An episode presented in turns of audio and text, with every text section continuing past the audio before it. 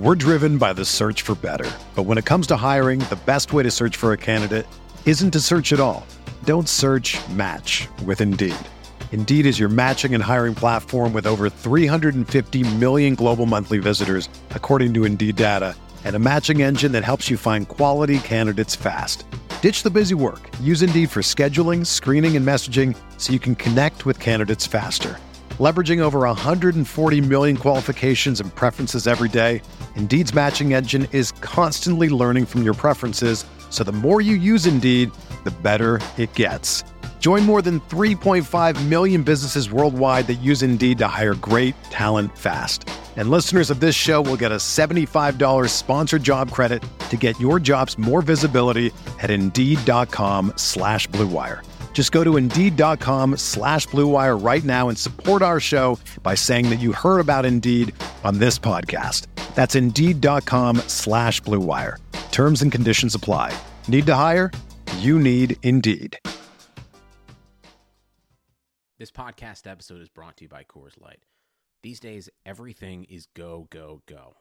It's nonstop hustle all the time. Work, friends, family expect you to be on 24 7. Well, sometimes you just need to reach for a Coors Light because it's made to chill.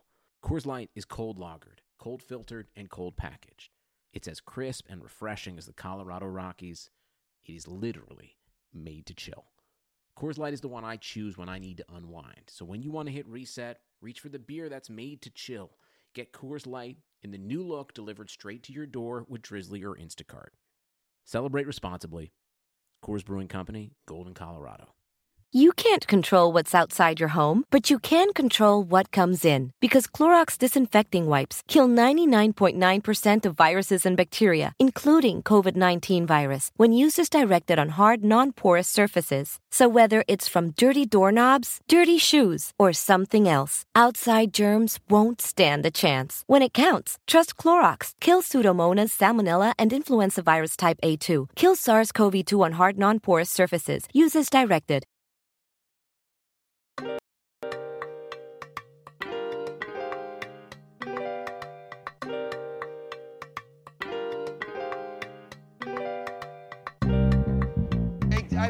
About threw up. Right? Have a little bit more social awareness. That's to take a piss, don't take a shit in the porta potties. All right?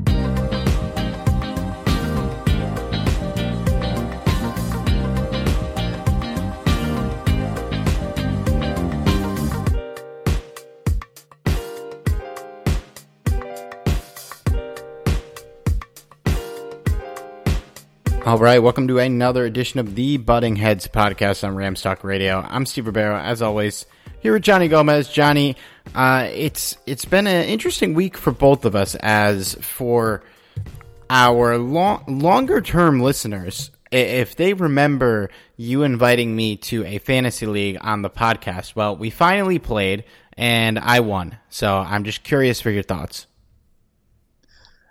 Steve got lucky. uh, no, I mean kudos to Steve because he he's actually doing really well in the league, and I believe you're second place now, right? I am in second. I have won seven straight games, seven and two. It's uh, I'm- Yeah. I'm, on a roll. But on the real though, he got lucky. Justin Jackson, Justin Jackson showed up for one play and then decided that his knee was going to bother him the rest of the game, and got me a whopping zero fucking points. So thank you, Justin Jackson, for ruining it. Yeah, he caused. Uh, I saw some tough L's around my leagues this week for people that had Justin Jackson in the lineup. It was. Uh, it's always the worst when the guy goes on the first play, gets you no points. Uh, it's rough, but hey, man, that's part of the game, and my team won, so I'm happy. yeah, congrats, Steve. You you earned that win. Thank you, thank you. Uh, so today's show, we're coming off a bye week.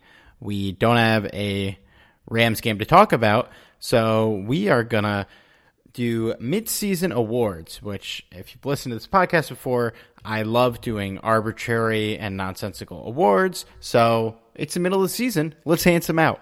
Um, and, and before we get to that, a I do gotta say, Johnny, we haven't plugged this in a while since our contest ended. But if you're a new listener and you, are enjoying the pod, please don't hesitate to give us a five star review on Apple Podcasts. It's only going to help us grow our audience. Um, or if you're not enjoying it that much, you can give a lesser review. I don't care. Uh, do whatever you want, but a review. So let us know how we're doing. That'd be great. Uh, we would obviously appreciate it. And I, I gotta say this too, because the Rams were on bye, but it could not have gone better because A, all three teams in the division lost.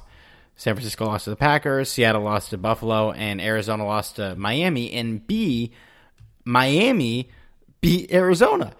So, A, maybe Miami's actually just good, and B, all the teams in our divisions lost. So, like, it literally could not have gone better for the Rams if with them out last week. Yeah, I have to say I, I'm I'm entirely surprised that the entire division lost. I mean, I think the NFC West division in its entirety got a slice of humble pie the past few weeks, really. So, in, in the Rams' defense, you know, they, like Steve said, the Dolphins seem to be like a legitimate team now. And, um, yeah, now, now moving forward, winning obviously is going to be a, a, a must for the Rams but they can breathe a little bit easier considering the entire division last lost last week. So um, yeah, it, it, was it was good to be a Ram fan last week, just because now uh, the division doesn't seem so out of reach now. But let's let's face it though, this doesn't make it easy completely easier for the Rams because there's quite a few things that the Rams need to do like win in their division, which so far this season they haven't. So that's another story, though. Yeah, but I, am pretty sure if uh, if they win this week and Arizona loses, we are in first place in the division. So uh, we we have a chance to move up, uh, which which is crazy considering what the podcast was last week. I will say this: uh, we could touch on the Seattle game a little bit at the end, but like this is we are going to know what if the Rams can actually compete for anything after this game because like win or lose, what we have seen in Seattle is that their defense fucking sucks. Like they have not the, the lowest point total they've given up was 23. Like every other game has been more than 23 points. They've given up over 30 points uh, four times in eight games. So it's like if we if we can't score against Seattle, then our offense has serious problems. Is what I'm saying. You know, we haven't seen the offense really just go off like hardcore in a while, especially that Miami game. It was at its worst.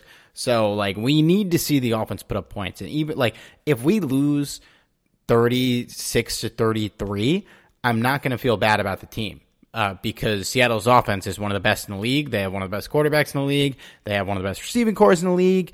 Uh, they have one of the better running backs in the league. So it's, you know, if if if they shell us, defend, like I'm not gonna be concerned about the defense, but if our offense can't put up points uh, against Seattle, then I have no hopes for the team for the rest of the year. Yeah, you're you're absolutely right. The Seahawks defense is pretty mediocre, if I'm going to be honest. Now it's bad. The, I think it's straight up bad. That's pretty strong words there, Steve. But no, you're absolutely right though. The the stats kind of speak for themselves there, and uh, I will say to be very cautious though, just because as we've mentioned many times to the point where it's kind of getting annoying. Uh, of course, our our divisional rivals are going to play us tougher than any team. And the Seahawks, they they're pretty much the kings at doing that. Um, so I would not underestimate their defense at all. But I will say this: as much as we've seen the offense struggle recently, I do still think that they have a very talented offense, and um, I, I, think against the Seahawks defense, I'm pretty confident in. Now, Steve, you said you'd be okay with losing uh, 36 to 33. And to put it into context, I know you really mean I know what you really mean there. I personally would not be okay with it just because while the Seahawks offense is actually what keeps them winning, it's still not okay because this is a big test for the Rams defense and for them to you know play like like shit.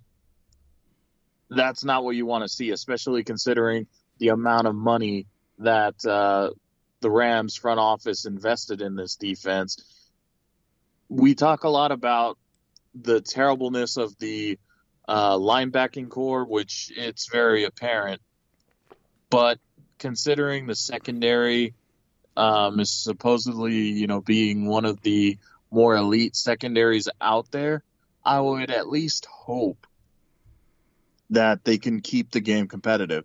I, I don't know if you can sit there and say that they they can't score on the Rams defense at all because I think that'd be a very tall task to do.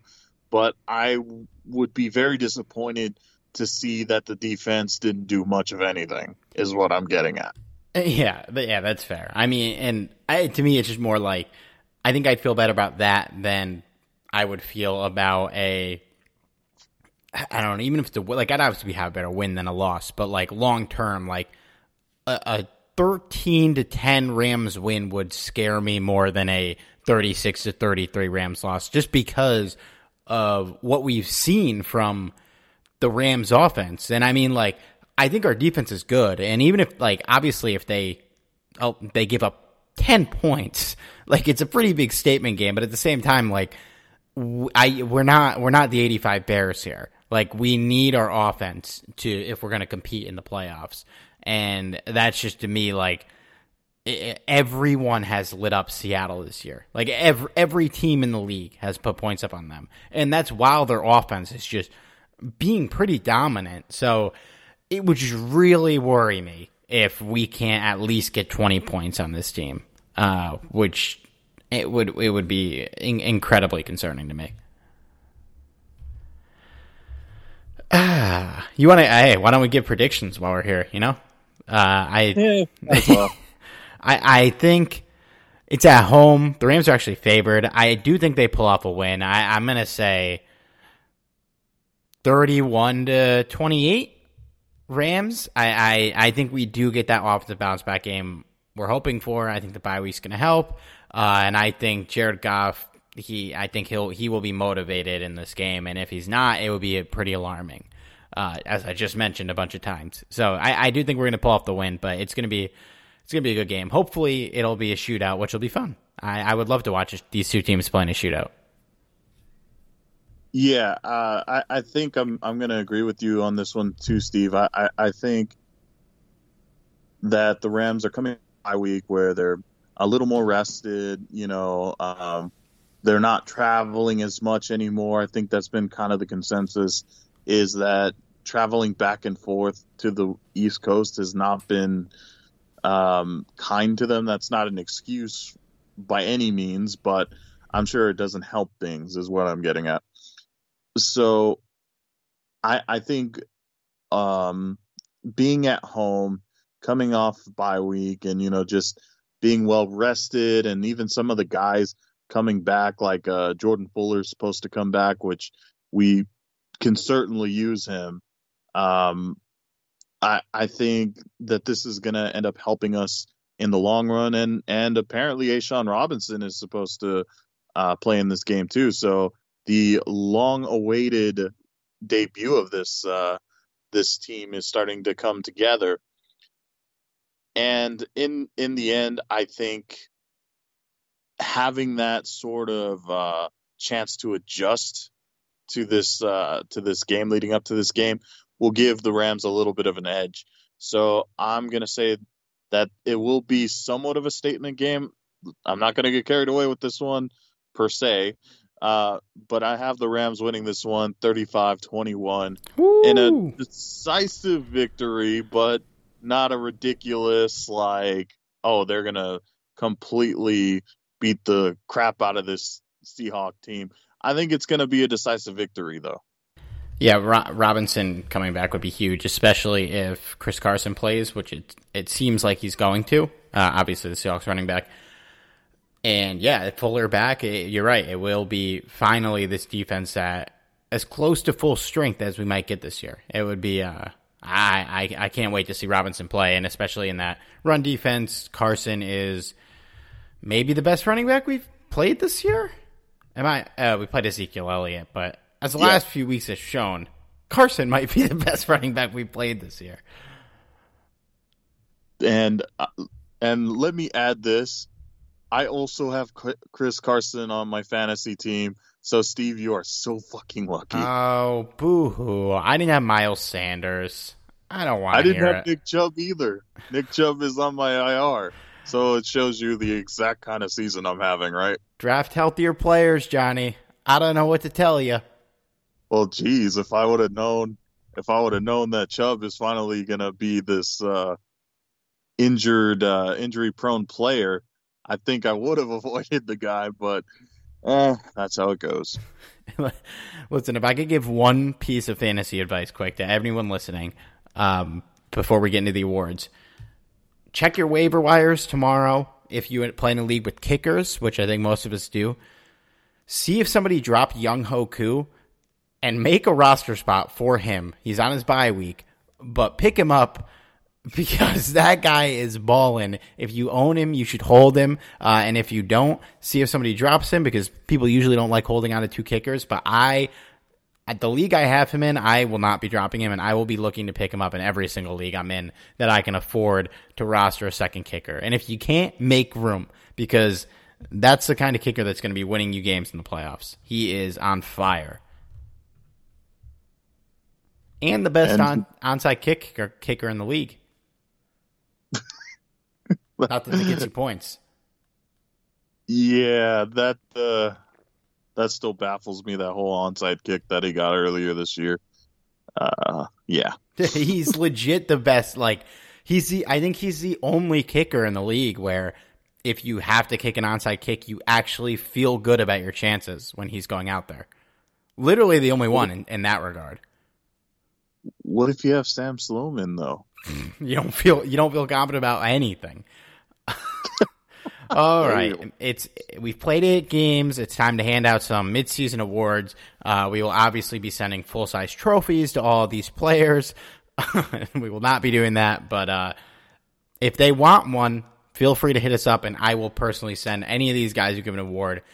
Uh, I will find a way to make one, but uh, nobody is going to ask for these. Uh, so I kind of want one. we Johnny, we originally had offensive and defensive MVPs, but we're just gonna we're gonna keep those as separate categories, like kind of how in the NFL they give the MVP to a quarterback and then they give the offensive player of the year to a non-quarterback. Doesn't make any sense, but it is what it is. We're going to do the same thing, but on defense, because we're going to hand out a team MVP here, and this player will not be eligible for their offensive or defensive eligibility because like we would obviously choose Aaron Donald as the defensive MVP.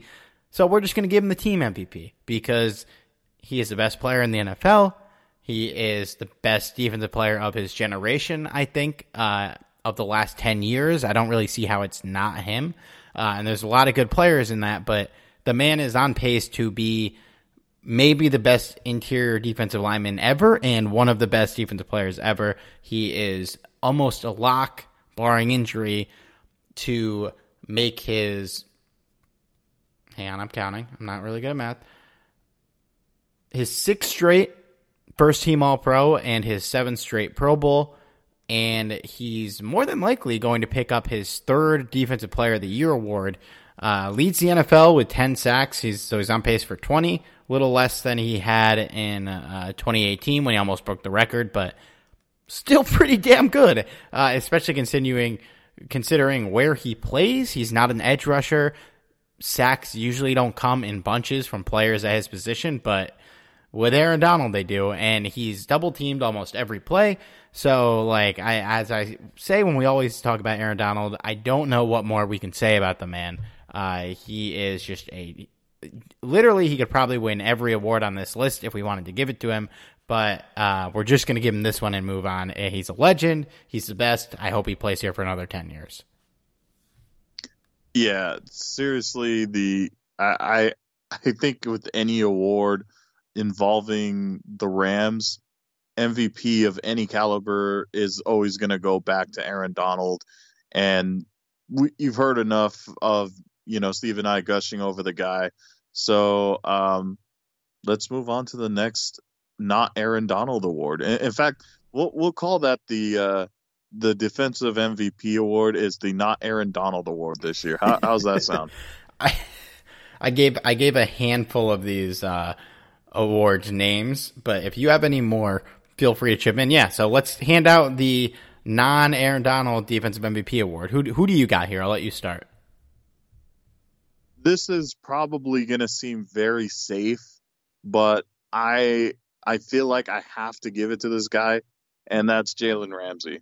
Yeah, I did, I did the same thing. No, no excitement here, but continue. It, it, there's a very fundamental fun. Well, talking's hard. Okay, there's a very fundamental reason why I wanted to give this to Jalen Ramsey, and it isn't just because the guy is an absolute beast in coverage. Uh, does he let uh, a player two go every now and then? Sure, but it it happens, you know. It I I feel like that's how good he is is you remember the plays that he let go rather than the plays that he doesn't, which is pretty much like 98% of the plays. Like uh, I'm sure it's a little a little uh, less than that, but you get what I mean. So for me, one of the other reasons why I give him this award is because how much of a team asset he has been for the Rams. I feel like one of the reasons why the Rams as a whole in the secondary has improved is because of him, not just his presence, but just because of his teaching skills. Um, I feel like Dar- Darious Williams has stepped up because of Jalen Ramsey. And that's not something that you could really say about the other guys that have been here guys like the Marcus Peters or the Aqib Talib, they played well on their own for certain, but can I honestly say that they stepped up to become a mentor for some of the younger guys? I'm sure they tried, but I don't know if they succeeded like how Jalen Ramsey had. And even like going back to like the hard knocks, um, you know, back earlier in the off season, if you actually stayed awake for any of those, you would see that Jalen Ramsey was also teaching guys like Van Jefferson how to approach the defense. And any way you can help your team out like that, that's gold.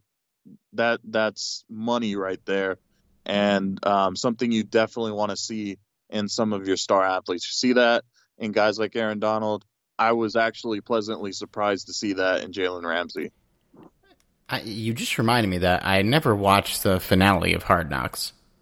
You didn't miss much. yeah, I missed that episode. Yeah, I think I think you nailed it, man. He's like he's not playing at the level that he was playing, you know, at his peak in Jacksonville, but he's playing really damn well, and I think he has proven he was worth making that trade for. He's going to be worth the money that we're about to pay him. Uh, because, like you said, he really is elevating the secondary. He's a leader out there. Um, he has, and like you said, and not only is he like elevating and mentoring other players, like maybe we didn't get that from a Marcus Peters, uh, whom I love, but he's got gravity to him too. And like when when he's on one side of the field, I don't think quarterbacks are just not are going to avoid throwing to him the way they would with like a Darrelle Revis or like uh here's a reference a peak Nnamdi Asomugha, but oh, wow. not Eagles Nnamdi Asomugha because all you wanted to do is throw the ball on him. But uh, yep. like there's not a lot of cornerbacks in the league that have like a true. There's a couple, but not a ton that have like a true gravity like that. Where uh, if he's on somebody, you're gonna be, you're automatically gonna be less likely to target them. You will target them a little bit. No, he's not a a be all end all lockdown corner, but you're to think twice uh, before you call plays on his side of the field because he's that good. And and one thing that he's doing that Peters never did was he's made a lot of big tackles, like stepping up and making tackles. It's not something you really see all the time from cornerbacks, uh, especially like a Marcus Peters, who again I love, forced a lot of turnovers but I feel like he had like three tackles in his tenure with the Rams. So yeah, I, he well deserved. I think for him, it is a safe choice. Um, the analytics might say somebody else, but I, I think I think it's clear. Offensive MVP. So I'll go first here, Johnny, and I, I wonder if you have the same here. So I'm going to go with the old man Andrew Whitworth, who I think struggled a bit last season for, you know, maybe it was because the guys around him, maybe he was just feeling the age a little bit, but has he has bounced back like never before. Uh, he's picked up a couple penalties, which is uncharacteristic, but overall, I think, uh, you know, Pro Football Focus grade wise, he's only 0.2 worse than he was in 2018, which is pretty pretty damn high. He's the fifth best graded tackle in the NFL right now. Hasn't given up a sack. Uh, and I think just you could feel that he's back and he's anchoring uh, an offensive line that feels like they're back. I don't think they're as good as they were in 2017 or 2018, but they're much more improved than they were last year. And I think it starts with him. Uh, I think it, it's crazy how old he is that he's able to continue to play at this high of a level. I mean, he's he's 39, right? Like he ain't getting younger. Rarely do players at any position at his age uh, be this productive in the NFL? Even quarterbacks. I mean, I know there's a lot of quarterbacks that are old now and still producing, but that's not common. Like it's only a handful of like legendary guys. So uh, for me, it's Whitworth. I could see an argument for a couple other skill players, but uh, he he's my guy here for sure. Oh man, Steve, I was kind of hoping you weren't going to go with a uh, big wit here. you um, go the same. Yeah, I did. God, and we are such an echo chamber of each other. Pretty much. Uh, well, I I I, I ain't gonna go any different here because I I absolutely love the fact that Big Wit came back and is basically sending a message to the league saying that yeah he may be older but he could still compete with the best of them and you know like like Steve said, he has a couple penalties on him, but even some of the better younger tackles in the league will get a penalty here and there. Um, it's just it, it's so uncharacteristic of Wit because of how disciplined and how skilled he is. It, it's just so weird to see. But regardless, you know, I would much rather see a penalty from Wit because it's usually for a good reason. You know, he doesn't make like boneheaded decisions usually. And to me, I would much rather see a penalty for like a holding penalty so Goff doesn't get murdered um, rather than like a false start or, you know, like five false starts in a row, like many of our drafted linemen. Um, but yeah, I, I have to say, Wit is is seriously one of the better stories of the year for the Rams. And quite frankly, I wanted to give this award to him because you don't see you don't see anybody actually giving awards to offensive linemen unless it's a dedicated offensive lineman award, uh, which is criminal because literally your offense can't function if you don't have an offensive line unless you're Russell Wilson, in which case that dude's been running for his life his entire career. Um, yeah. Well, I mean, it's true. It's freaking true. It, it does. It doesn't matter with a guy that's as mobile as uh, Russell Wilson. Of course, he's gotten banged up in the past because of it too. But that's my point. Is that I feel like Wit makes the entire offense much better and going back to when he joined the team, the offense just changed completely with his addition. So the fact that he continues to do this now in his older age, kudos to the guy. He he deserves honestly this guy. If anybody on this team deserves a Super Bowl ring, it's this guy. I, yeah, I wholeheartedly agree with with everything. He he's the man. He uh, like you said, he maybe even more so than Sean McVay. His impact was felt hard when he arrived in 2017. I mean, who we had? I don't I don't know if I can name a single like great offensive lineman we had in between him and Orlando Pace. We had some okay players. Like I mean, Roger Saffold was pretty good, but like nobody like I would have even like sniffed a Pro Bowl in that time. Not even come close uh, until Witt, who who made it made a couple here. So yeah, he he's he's incredible. He's he's a great dude. He I I. I, am glad he's here. I'm glad he's still here. Uh, we're paying him a lot of money, so I'm glad he's continuing to produce at this old age.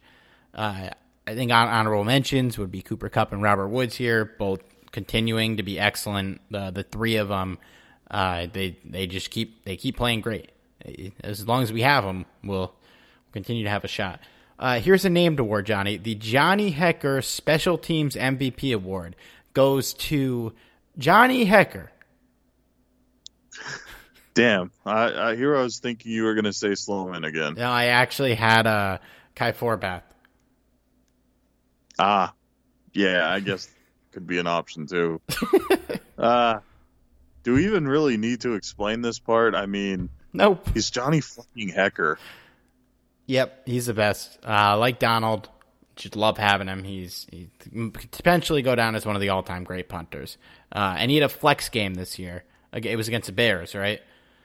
Yeah. Uh, yep. He he had he, he hadn't had a flex game in a while, and that Bears game, it was like, oh yeah, like this dude is really fucking good at his job. Uh, he he literally, I would say he was very very responsible for winning us that game. Oh, without a question. And I, I think this, you know, th- this is definitely going back to when the Rams actually really, really needed his services. Um, when he was literally the team MVP. Like, I, it, it's kind of sad to go back to those days, but there were literally years where he was the team MVP. You know, it wasn't before the Aaron Donald.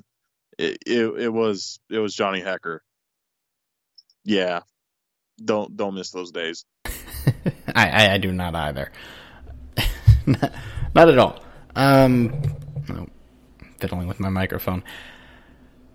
How about the Cory Littleton Award for most improved player? Uh, Cory Littleton, the aforementioned award name, uh, really stepped up a couple years ago as a big surprise in the inside linebacker core. But who would you give the most? we so we have biggest surprise to later on, but I want to know who you would give most improved to, uh, because I may have the same answer and I want to know. There's actually a couple of guys I was considering for this, and I, I think I'm kind of cheating in a way, but I don't give a damn. I'm gonna say it anyway. Uh, I'm going to say Darrell Henderson. Uh, is that who you had? I'm just curious. so, uh, I guess we could talk about these awards together because I had Darrell Henderson for biggest surprise, uh, but not oh. most improved. Okay, that that that's fair enough as well. Um, because yeah, he that it was a bit of a surprise to see Henderson, you know, step up as well as he did. Now I'm kind of cheating in this one and actually, Steve's award to Henderson actually makes a little more sense just because um, really improvement is kind of a bit of a stretch just because he's only really had one season. Um, but the reason why I said Henderson for most improved is because coming into the season, I don't think any of us really had Darrell Henderson as a legitimate number one uh, running back. And it's not even so much that he was by default, even though it kind of feels that way. He legitimately earned that number one spot. And he's a damn good running back in the league, considering he is in a quote unquote running back by committee. And he's also still not getting the amount of carries that he deserves. Um, but that's a whole nother issue. So coming off a season where I think he had something ridiculous, like only like 68 yards for the season. I I don't remember completely, but I, I remember it was such a low amount of yardage coming into uh um or coming from the 2019 season. But um I I seriously did not see Henderson being the the main back for the Rams in 2020 and um I I think I had him, you know, of course getting some touches, but I thought it was going to be dominated by Akers and he completely proved me wrong and for for a good reason I wanted to say he's most improved because I mean the dude was getting nothing in 2019 to becoming, you know, a pretty pretty big stud in 2020. So that's kind of why I cheated a little bit and went with Henderson in uh, most improved. I don't think it's cheating. I mean, he's he's very much improved, uh, especially when you talk about what he did last year. He is currently tenth among running backs in yards per carry, uh, twelfth overall. Two quarterbacks would be in the mix if you uh, count that in. And, and he's he's just playing great. Pro Football Focus has him the second highest rated running back. And the reason why I, I have him as my biggest surprise is I'm not I'm not surprised that he's good. Um, I mean I mean I'm a little surprised that he's good, especially this good. But I'm really surprised at like how the offense when the offense has a productive day in the 2020 season, they're running through Darrell Henderson which is not something I would have expected to say before the year.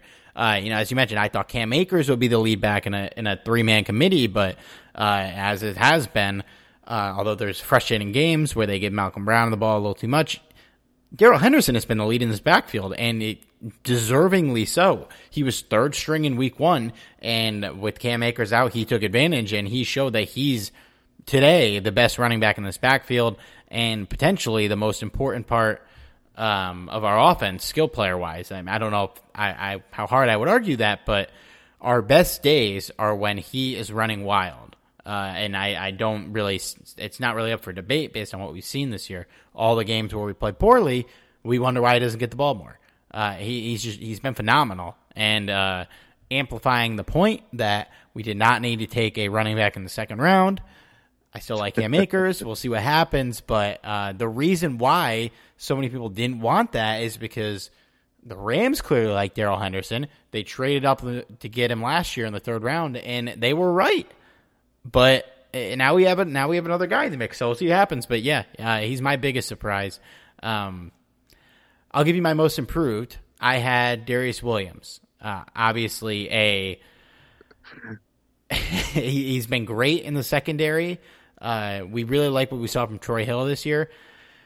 He hasn't been great. He, he'll be a candidate for most disappointing, I'm sure, for both of us. But uh, Darious Williams has has been phenomenal. Has really stepped up, helping uh, fill the void without Nick Coleman and fill the void as a secondary cornerback uh, behind Jalen Ramsey. And he actually has a higher Pro Football Focus grade than Ramsey. Uh, right now, he's the 10th highest cornerback graded out in the NFL. Uh, he's been great, man, and it's he was on the bubble to make the roster last year, so it's. I, I I think he deserves to be most improved. He he played a little last year, but when he was out there, you weren't like weren't stoked about it. Um, so yeah, that that's my choice for most improved. And then Henderson was my biggest surprise, but truly, I think you could flip him if you wanted to. And that's exactly who I have for most improved. uh, or uh, biggest surprise rather.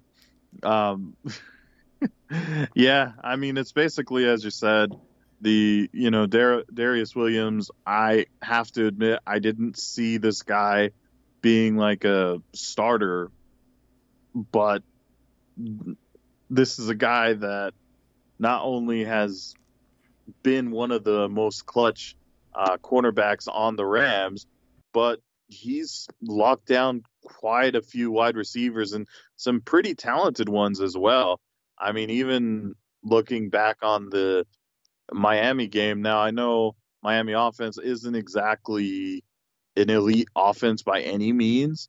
Um, I think it's it's um, something to keep in mind though that Darious Williams was the the main guy in that game with Jalen Ramsey out.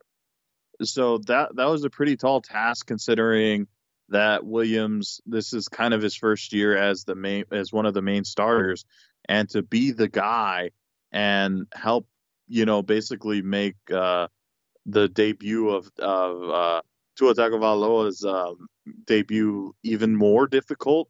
I mean, it certainly helped having Aaron Donald there, but um, he was one of the key factors in making sure that offense really didn't do much. Um, the outcome is besides the point. Well, uh, well, look, man. I mean, look at Miami this week.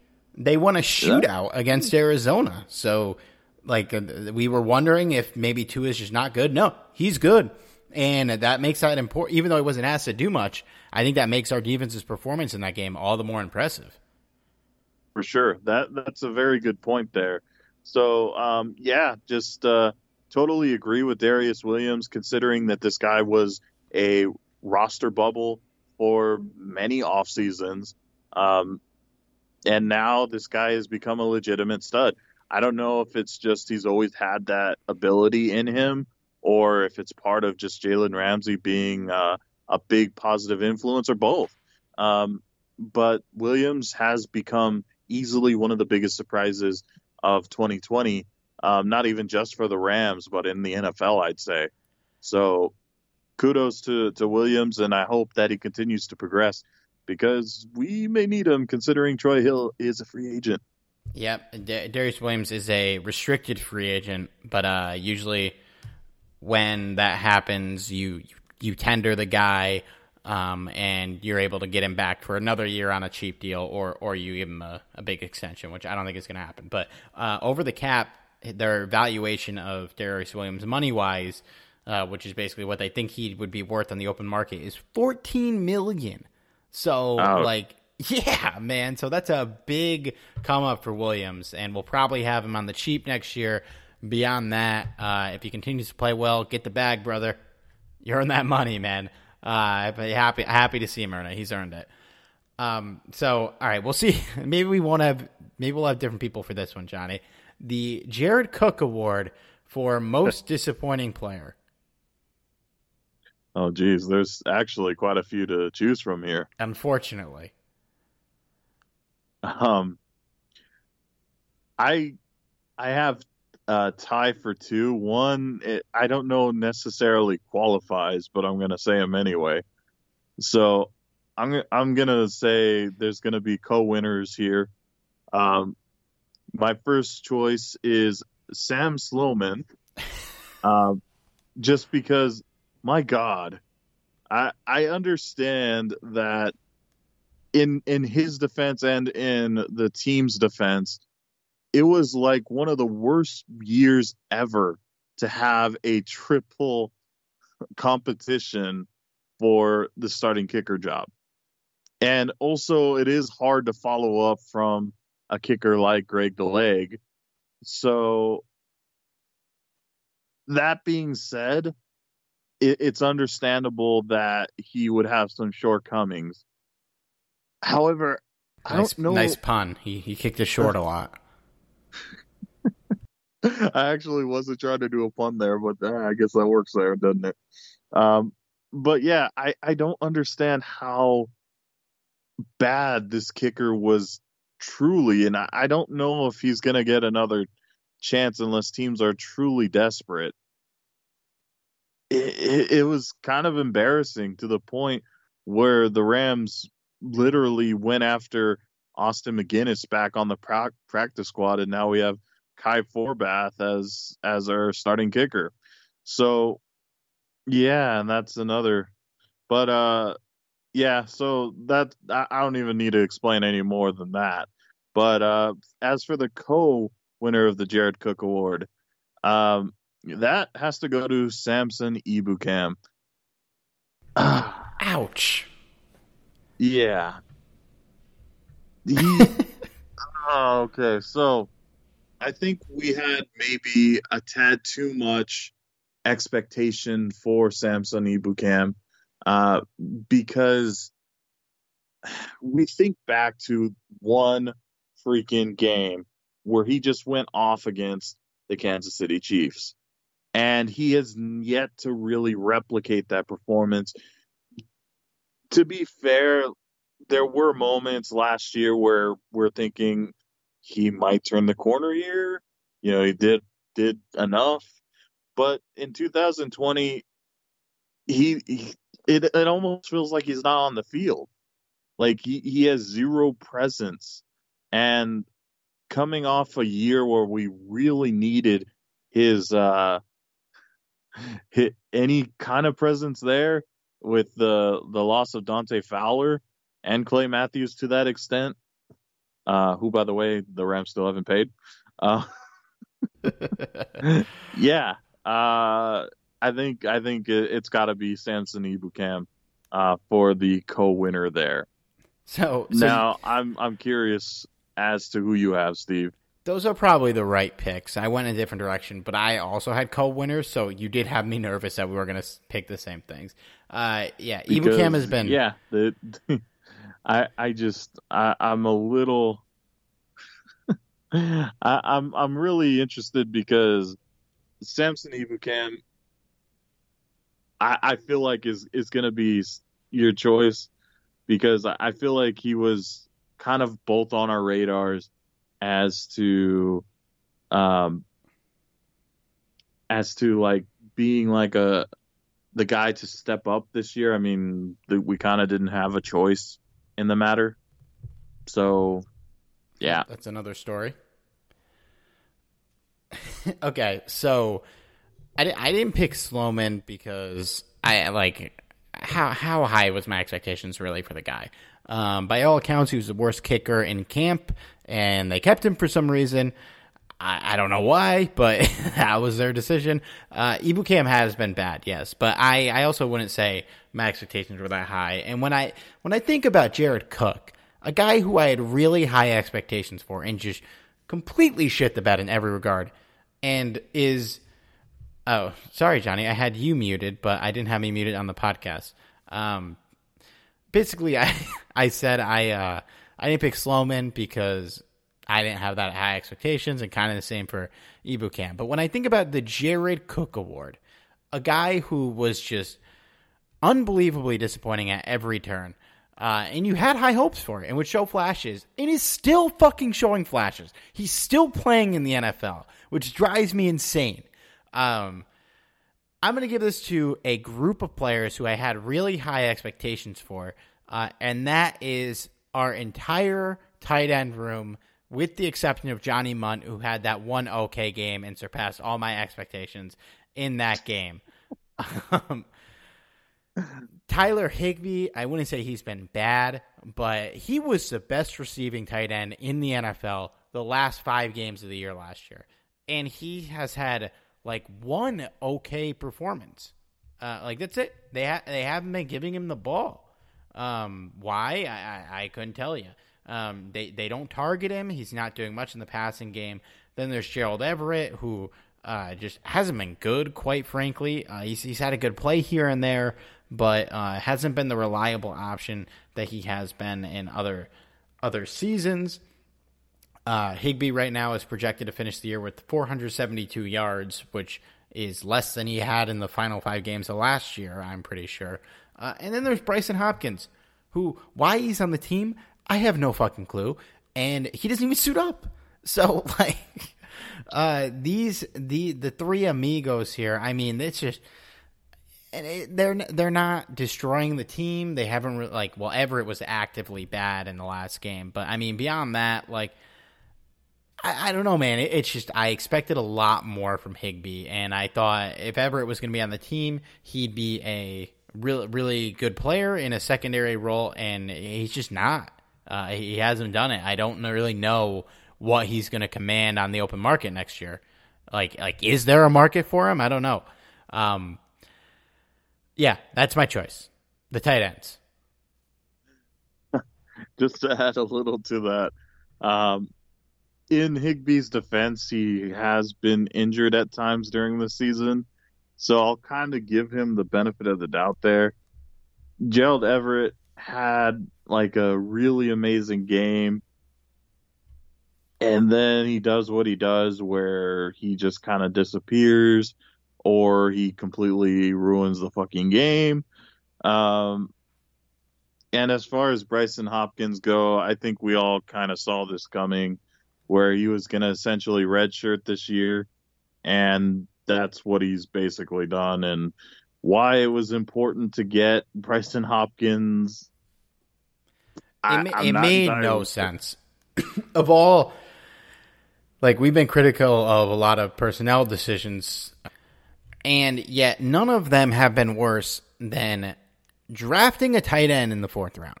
Like, yes, Gerald Everett is leaving. Then draft a tight end next year. Tyler Higbee's still on the team. Uh, take a shot at a position of need. Draft an extra defensive end. Draft an extra inside linebacker. Draft a fucking offensive lineman for all I care. Uh, we did not need a fourth tight end. Uh, like, and I know tight ends are slow to develop. Maybe in three years, we're sitting here saying, wow, that Brycen Hopkins pick was a steal. That might happen. It took Tyler Higbee a couple years to develop. But just for so many holes on a team that's looking to compete this year, it, it, it baffled me that that was the pick. Uh, even more so than Cam Akers, who, because you had question marks with Darrell Henderson, I suppose, he didn't do anything last year. But like we didn't have questions with any of these tight ends. So just like I, I don't know why he's here, and he, I haven't seen a reason why he's here other than to replace Tyler Higbee in like three years. Which like I don't think that's a timeline the Rams should be operating right now when they didn't have any inside linebackers to play this year. It, it's it's so interesting because at first when the Rams selected um, Brycen Hopkins, I I was thinking to myself, okay, kind of a stupid luxury pick, but I'm kind of for it if they trade Gerald Everett, which I was expecting them to trade either at some point during the draft or during the off season or at at the trade deadline, and neither, of course, happened. So I'm just freaking puzzled by by the decision because why why would you get one right now when there's clear needs at inside linebacker, clear needs at at outside linebacker, and even like you said, if if you want to throw in an offensive lineman in there, I guess you could. Uh, but it, it's just it's baffling at this point since they didn't end up trading Gerald Everett I think maybe they tried and it just didn't they didn't get what they wanted out of the trade, so decided to keep him. But overall, yeah, I I don't agree with the selection at this point. Um, but yeah, I, I can see why you went with uh with the group of tight ends there. But I, I got to give props to Mundt because hey, the guy is basically a blocking tight end. Had a game where he stepped up as a receiver and actually made some crucial plays. So the Johnny um, Mundt game, we had it. It was a thing that happened this year. Uh, yeah, he. I'm not including him. And he joins a group of great Johnnies that are affiliated with the Rams. You know, there's Johnny Hekker, Johnny Mundt, and of course yours truly, Johnny Gomez. Johnny Johnson.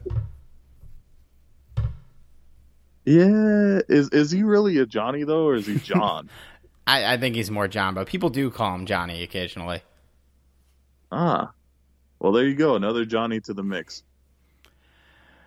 Speaking of uh, John Johnson, or, or let, let me let me say this: tight ends do take a while to develop, but like Tyler Higbee wasn't really great his rookie year and was like a secondary to uh, I think Lance Kendricks was still here uh, in 2016. Yes. Yeah. Sure. But he was playing. He was suiting up. He occasionally caught passes. Uh, Hopkins is just a ghost. And look, if Tyler Higbee is a fourth round pick too, like if Brycen Hopkins does become a good player in three years, uh, I will say I will admit that I'm wrong. Uh, I don't know if I will admit that on Cam Akers for different reasons because that was a much higher draft pick. Um, but yeah, if Hopkins is good, sure, I'm wrong, but I just think there are better avenues to go there. Uh, so I want to hand out the Austin Davis Award for most fun player to watch, and you know this one this one was tough because I like watching a lot of players on this team, and I'm not I'm not going to give another award to Aaron Donald. So I I did just want to use this award to shout out uh, the aforementioned Johnny Johnson, uh, John Johnson III, who uh, I get real amped up anytime I see him make a play.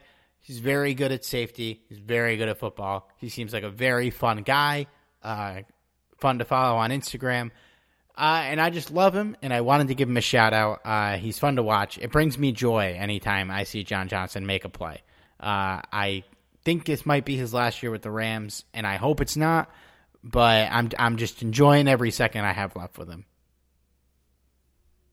That that's very fair, honestly, and I think I I like your pick a little bit better than mine, but I'm not going to go back on it uh, just because we agree too much. Um, but yeah, I, I can understand certainly why you would pick John Johnson and and uh, I, I I gotta say I really hope it's not his last season here. But considering the whole cap space and uh, John Johnson is gonna want a big contract that he rightfully deserves. Yep. Yeah, it's probably not going to happen. So um, hopefully we can at least get somewhere with John Johnson on the team because uh, e- even though Les Snead clearly has a knack for drafting remarkable safeties, I, I think you know he still will be very much missed if he's not back in 2021. Uh, so all that said, uh, my pick isn't as well thought out as Steve's is, but I, I think it still uh, it still counts here, and that's Robert Woods. Uh. I'm still I'm still a big fan of Robert Woods being here. All um all things considered, he's been one of the best investments that Les Snead has ever had as a general manager. Maybe not the best, but certainly one of them. And reason being is as as good of a player as Robert Woods is, he's not a guy that's gonna showboat. He's not a guy that's gonna go out there and talk a lot of smack. Um, maybe a little bit here and there, but nothing outrageous or anything like that. He's gonna go in there. He's gonna let his play do the talking, and he and he does it year in and year out. And this this year isn't any different. He may not be um, the center of attention, but I'd much rather see a guy that put out results than a guy that'll run his mouth. So I, I got to give it to Robert Woods because this guy, he he can be an, a a very effective weapon on this field if given the opportunity, and I think we haven't even seen the best of what he's going to do in 2020. So hopefully we see uh, we see him excel in in the game against the Seattle Seahawks because there's probably no better option than that game. Yeah, he's just so consistent, man. Uh, I I love watching him. And uh, Robert, I'm sorry that I criticized the signing of you uh, four I years ago. Uh, yeah, it was great. It, it's one of the best moves Les Snead has made as a GM since he's been here. Uh, he's just been so damn consistent, man. Uh, he, he's always answers the call when he's relied upon. I don't really remember. Uh, there's been games where he didn't put up numbers, but I don't remember a game where I was watching and I was like, man, he's not playing good. And I think for pretty much everyone else on the team, except maybe Aaron Donald, uh, we have had those games. Uh, Cooper Kupp has certainly had him. So, yeah, he, he's great. It's a great choice. I love watching him too. I almost bought his jersey, uh, but I went Ramsey instead. Shame on you, Steve. Shit. Nah, that's a that's a good that's a good choice, honestly. like uh like many other Rams fans that I'm sure can relate listening to this podcast, I ordered a jersey in I don't know when they come out, like May. Uh, I ordered the Cooper Kupp bone jersey, and it keeps getting delayed.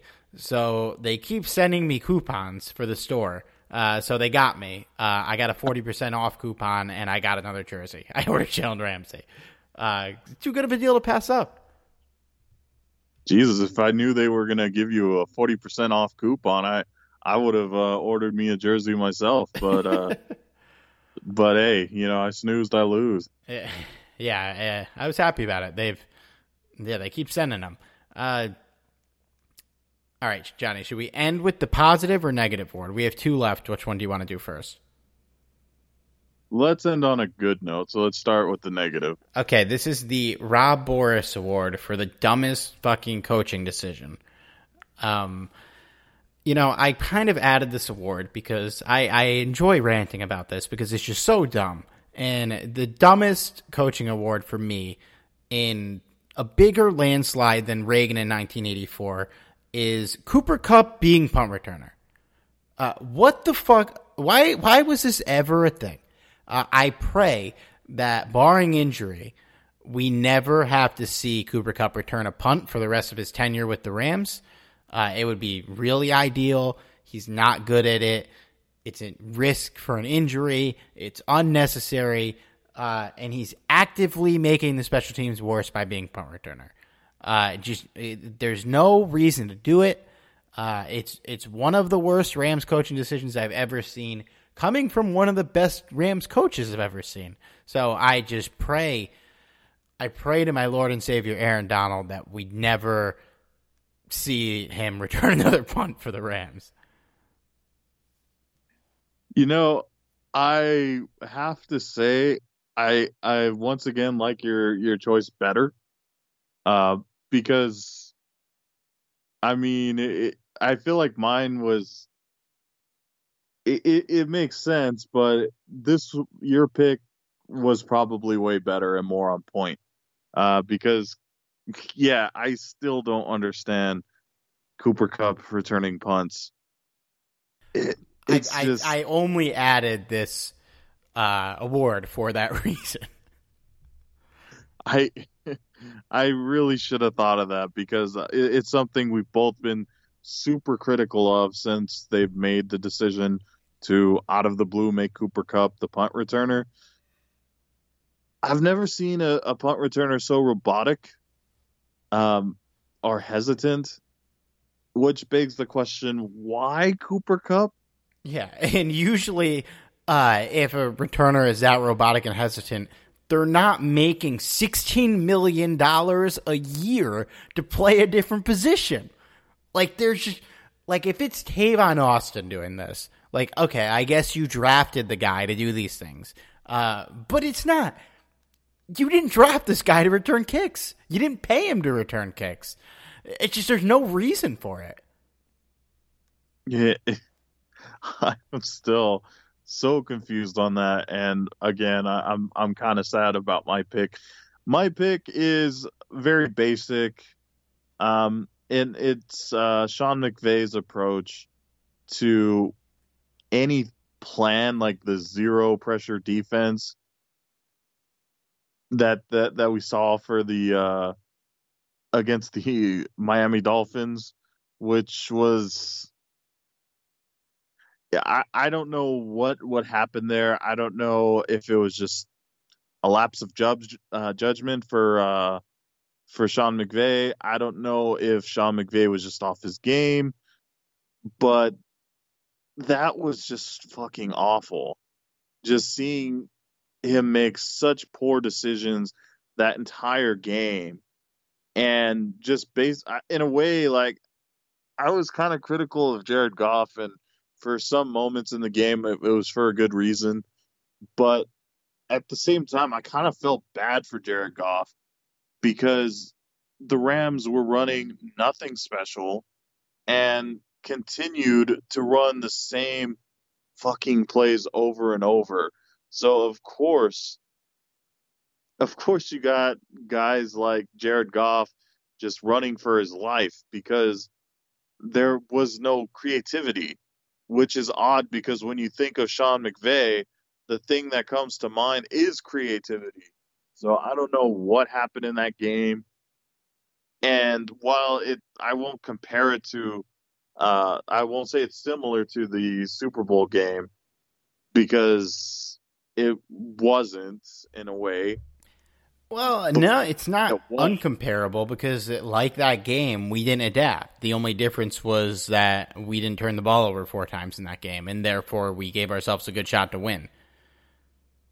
Yeah, exactly, and that that's basically my point there. the The reason why it's comparable is because there was no adjustments at all, and and that's what I don't want to see for the rest of the year, for the rest of Sean McVay's career, because we expect better from him, and I think he acknowledged that as well. So I think uh, this week's game against Seattle is going to really uh, determine how he is as a coach and adjustments, um, because for all intents and purposes, you know, you you have Sean McVay as a younger coach. He's not a rookie anymore, but he is a, one of the younger coaches in the league, so he's still learning too.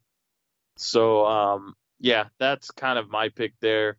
Uh, not nearly as good as as Steve's. I'll, I'll admit that one, but I feel like it was still notable. It was a decent pick. I mean, I think the reason we're so hard on McVay is because of how much respect for the guy we have. You know, it's um. Oh, I just started playing the intro. Uh, whoops.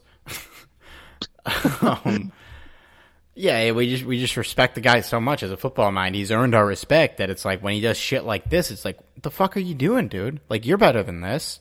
We all know you're better than this.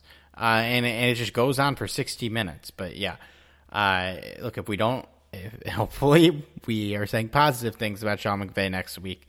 Uh, this will be a this is gonna be an important game for the team. Let's end on this: the Sam Bradford Award for Rookie of the Year, a positive. Um, I think we're both going to be in agreement that six round pick Jordan Fuller has been the most impressive rookie on the team by a pretty wide margin. Uh, I guess Terrell Burgess would be the runner up. He, he showed some flashes, but uh, for Jordan Fuller, a guy who's a six round pick, stepping into a safety corps that is pretty set, you know, uh, we had two returning starters who we liked a lot, and dethroning one of those guys for a job and uh, playing incredible when he's on the field, and to the point where when he got injured, it was like night and day that he wasn't there for for a little bit.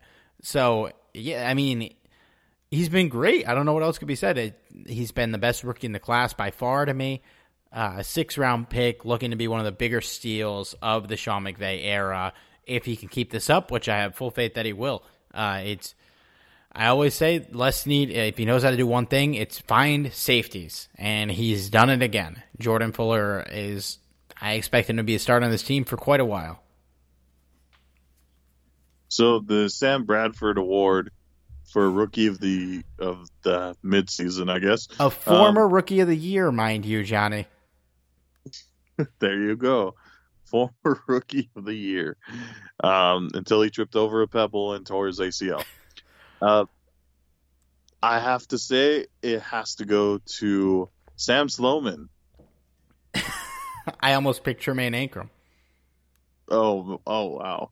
Um, well, hey, you know, to his credit, he made the team. So better than Sam Sloman's doing. Yeah, I mean, you don't see his name anywhere. yeah, uh, of course it's Jordan Fuller.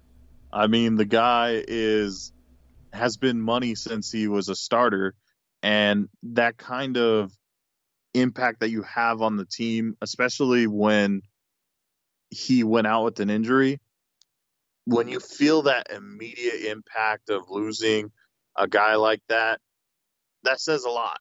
And Steve and I kind of cover this a lot when about like uh, lower round picks, sixth, seventh round picks.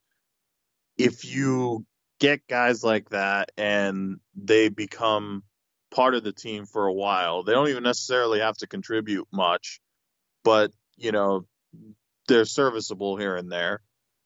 That's already a victory because there are times where these guys don't even make it out of training camp.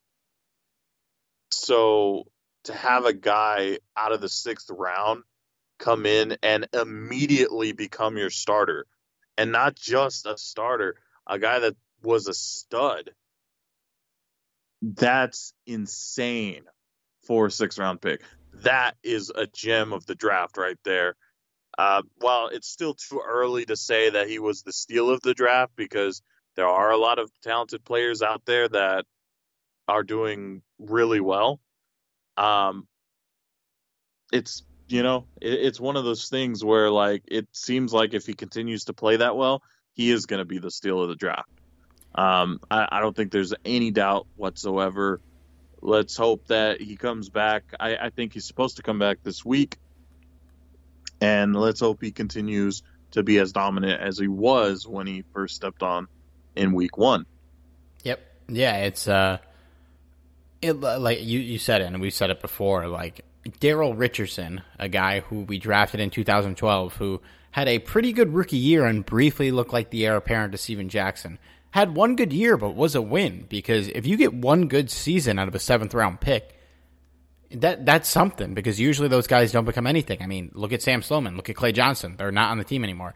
Uh, with Fuller, like if he were to never play again, I think that pick was not a failure because he he was a big part of winning a couple games. Luckily, he will play again, and hopefully he'll end up being one of the better picks of the Snead era, uh, which which seems likely if we get three, four great years out of him, like we're getting so far.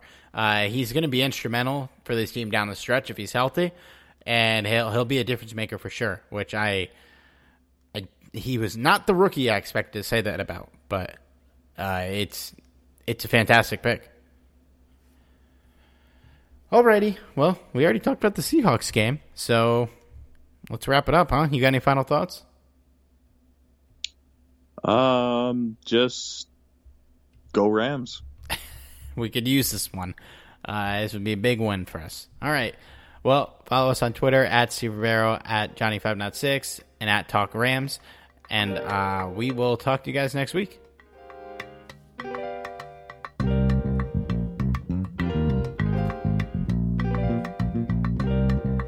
Payton keep talking that. We gonna see him soon. You feel me?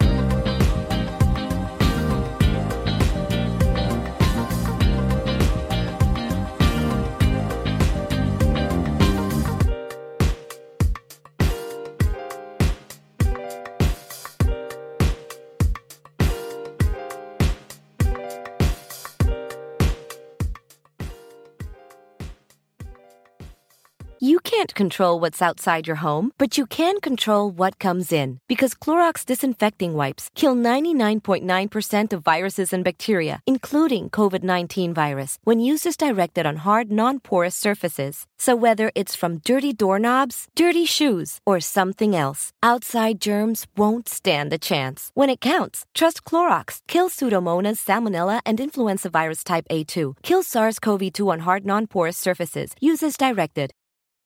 You can't control what's outside your home, but you can control what comes in. Because Clorox disinfecting wipes kill 99.9% of viruses and bacteria, including COVID 19 virus, when used as directed on hard, non porous surfaces. So whether it's from dirty doorknobs, dirty shoes, or something else, outside germs won't stand a chance. When it counts, trust Clorox. Kill Pseudomonas, Salmonella, and influenza virus type A2. Kill SARS CoV 2 on hard, non porous surfaces. Use as directed.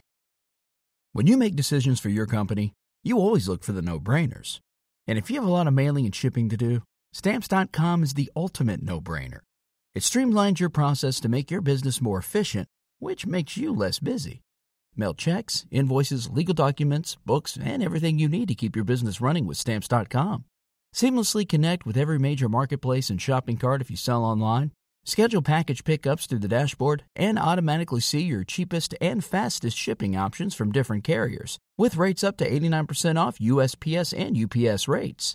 And with the Stamps.com mobile app, you can take care of mailing and shipping wherever you are, even on the go. Make the same no brainer decision as over 1 million other business decision makers with Stamps.com. Sign up at Stamps.com with code PROGRAM for a special offer that includes a four week trial, plus free postage and a free digital scale. No long term commitments or contracts. That's Stamps.com code PROGRAM.